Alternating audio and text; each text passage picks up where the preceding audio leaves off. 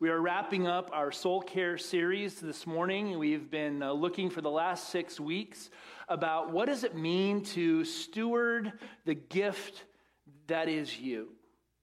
The best gift that you have to give away to God and to those that you love the most is the gift of your best self. And now, more than ever in this time, it is important that we learn to become intentional about being wise stewards of our own souls. This uh, coronavirus epidemic is quickly becoming a plague of biblical proportions.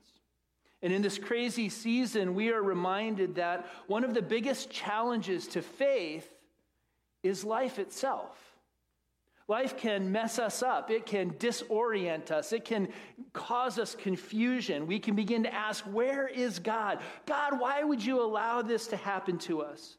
And in a season like this, we need to ask ourselves, What is normal life really like?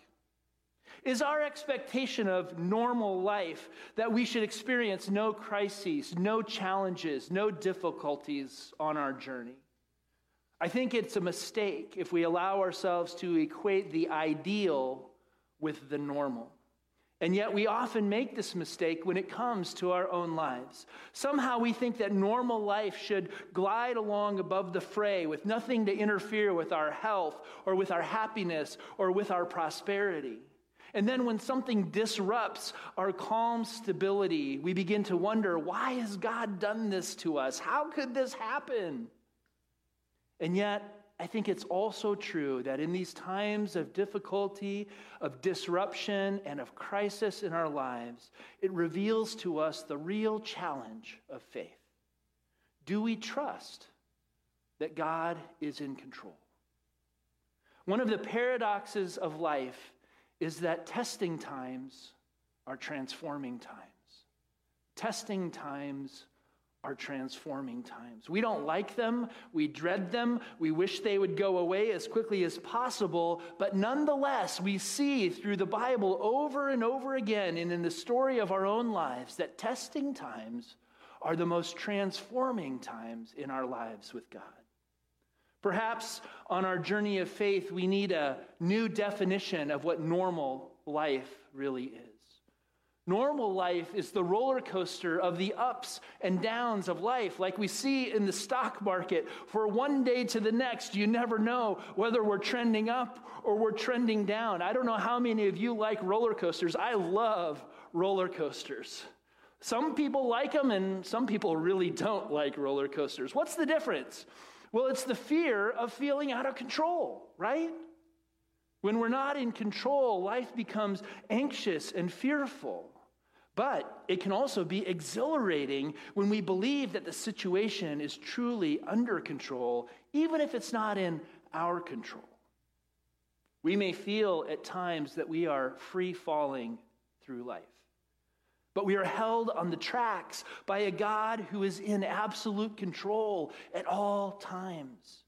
We might not have fun in the situation like we would at an amusement park, but we can have faith that in every situation we experience in life, God is in control, and thus he can calm our fears. God does not promise us a smooth ride through life, but he promises that he will hang on to us and he will never, ever let go. John Walton, biblical scholar, said, Faith is easy when life is easy. But when all is stripped away and no hope remains, in the dark, in the loneliness, in the emptiness, there is God. That's when faith stands up and is tested. An Old Testament scholar, Walter Brueggemann, has suggested that the life of faith is characterized by three recurring movements that we go through being oriented, becoming disoriented, and then being surprisingly reoriented. He says there are times when our certainties about life seem seriously undermined, if not completely shattered. Yet it is often through these times that we experience movement into a new constellation of meaning and wholeness and purpose in our lives. If we understand that the spiritual life is a journey, the cycles of change and disruption will not scare us or turn us aside from our primary goal in life, which is to know and to love God, which is really what soul care is all about. I couldn't help this week but think about Jesus' disciples and the experience of disorientation that they went through. Perhaps uh, as a kind of prequel to Easter, I'd like to take a look at the disciples' experience immediately following the death of Jesus in John chapter 20. Jesus' disciples had been going through life with a particular orientation to life based on who they believed Jesus to be. Jesus, they believed, was God's Messiah, come in the flesh. The kingdom of God was at hand.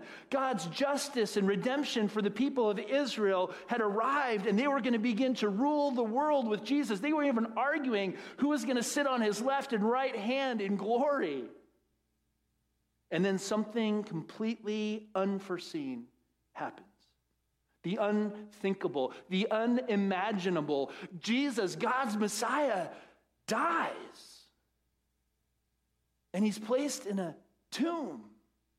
And everything came to a crashing halt. And the disciples' whole world becomes disoriented and turned upside down.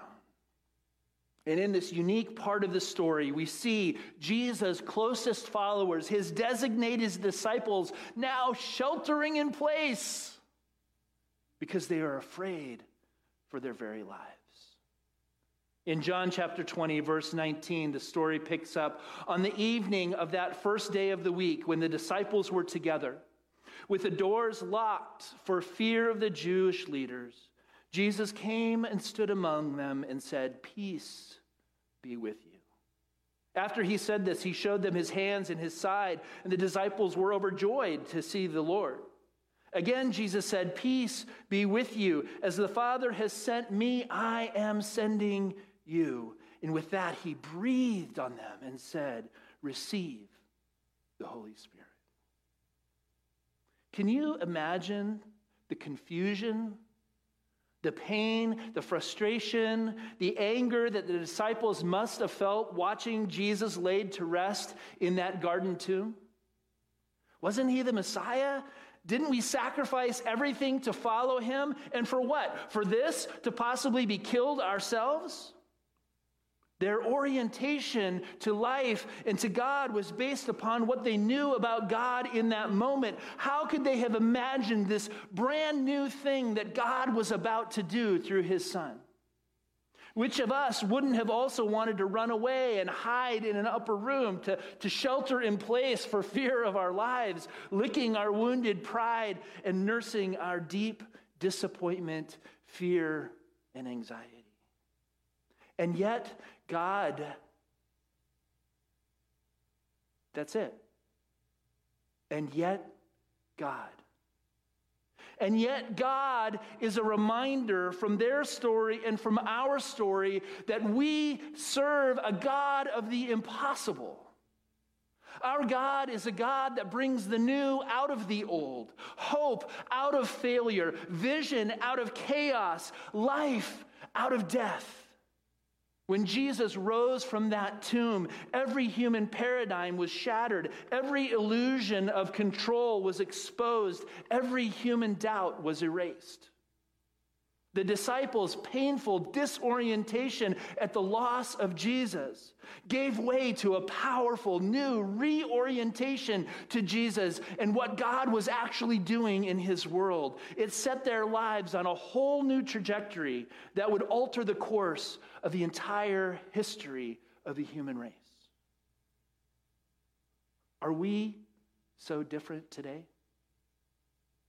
All of us learn to function within a particular orientation toward life in the world that allows us to make sense of who we are and of what God is calling us to be and to do. And sometimes, though, as we grow in God, we come to a point when we recognize that our current orientation to life our current understanding of life is no longer sufficient to lead us where God is calling us to go.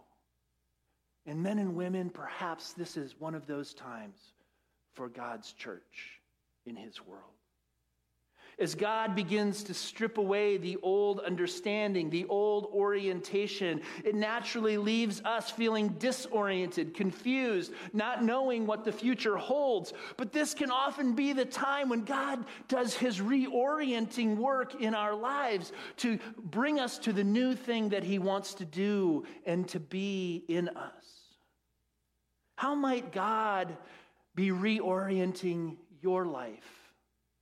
In this season? How might God be reorienting your priorities? How might God be reorienting the way you spend your family time together? How might God be reorienting your view of your finances and what's most important in your life?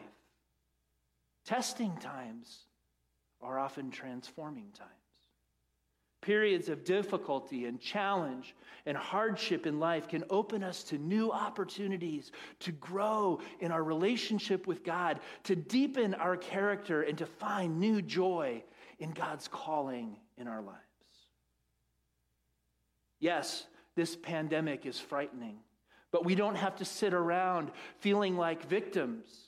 Instead, we can choose to see that God can use the bad and turn it for the good, and new opportunities can arise every day to expand our sphere of influence and to connect with others in more intentional ways. If you're not sure what to do or where to begin in this season, perhaps ask yourself, what can I contribute? What do I have or what do I know that could be a, a help or a solution for somebody else's problem today? How can I reach out to someone and simply be a voice of encouragement in their life, a voice of hope, a lifeline in the midst of their own darkness? How can I be a blessing to someone else today? In a surprising way, we discover that it's as we reach out to serve someone else that God fills us with His Spirit and His love as a resource to give away to others. And we ourselves discover his blessing for us in the process. As we get good at pursuing genuine soul care in our own lives, we discover the ultimate goal is that we become a blessing to those around us. The love of God within us becomes the very gift that we have to give away to others in Jesus' name. It was the disciples' firsthand experience of the risen Christ that transformed their fear into joy.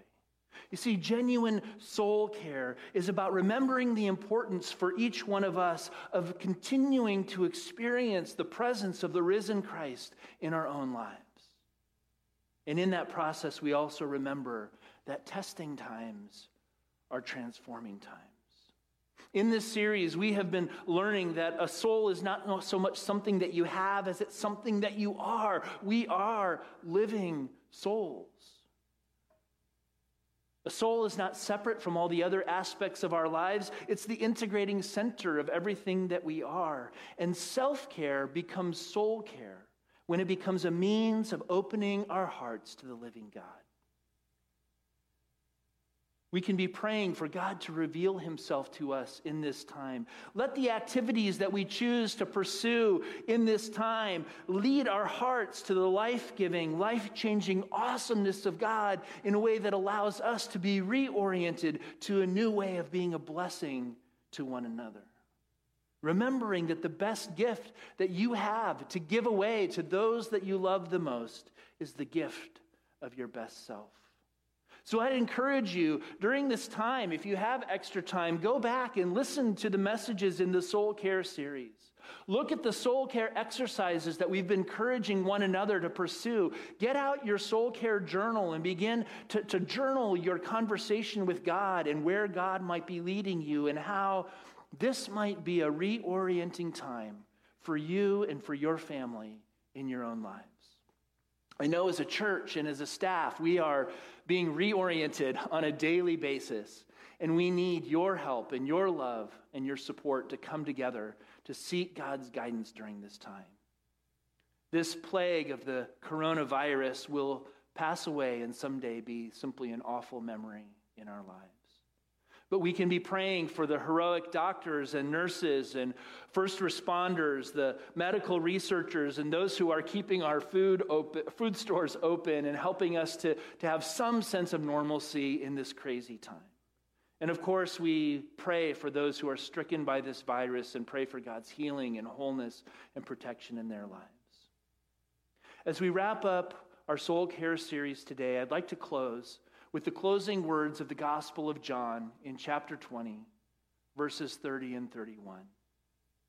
It says, Jesus performed many other signs in the presence of his disciples, which are not recorded in this book. But these are written that you may believe that Jesus is the Messiah, the Son of God, and that by believing you may have life in his name. Amen. Would you pray with me?